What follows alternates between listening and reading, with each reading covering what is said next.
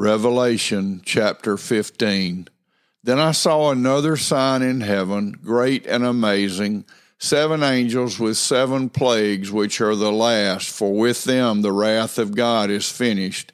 And I saw what appeared to be a sea of glass mingled with fire, and also those who had conquered the beast and its image and the number of its name, standing beside the sea of glass with harps of God in their hands and they sing the song of Moses, the servant of God, and the song of the Lamb, saying, Great and amazing are your deeds, O Lord God the Almighty.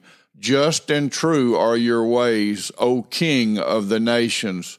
Who will not fear, O Lord, and glorify your name? For you alone are holy. All nations will come and worship you, for your righteous acts have been revealed. After this, I looked, and the sanctuary of the tent of witness in heaven was opened, and out of the sanctuary came the seven angels with the seven plagues, clothed in pure bright linen, with golden sashes around their chests.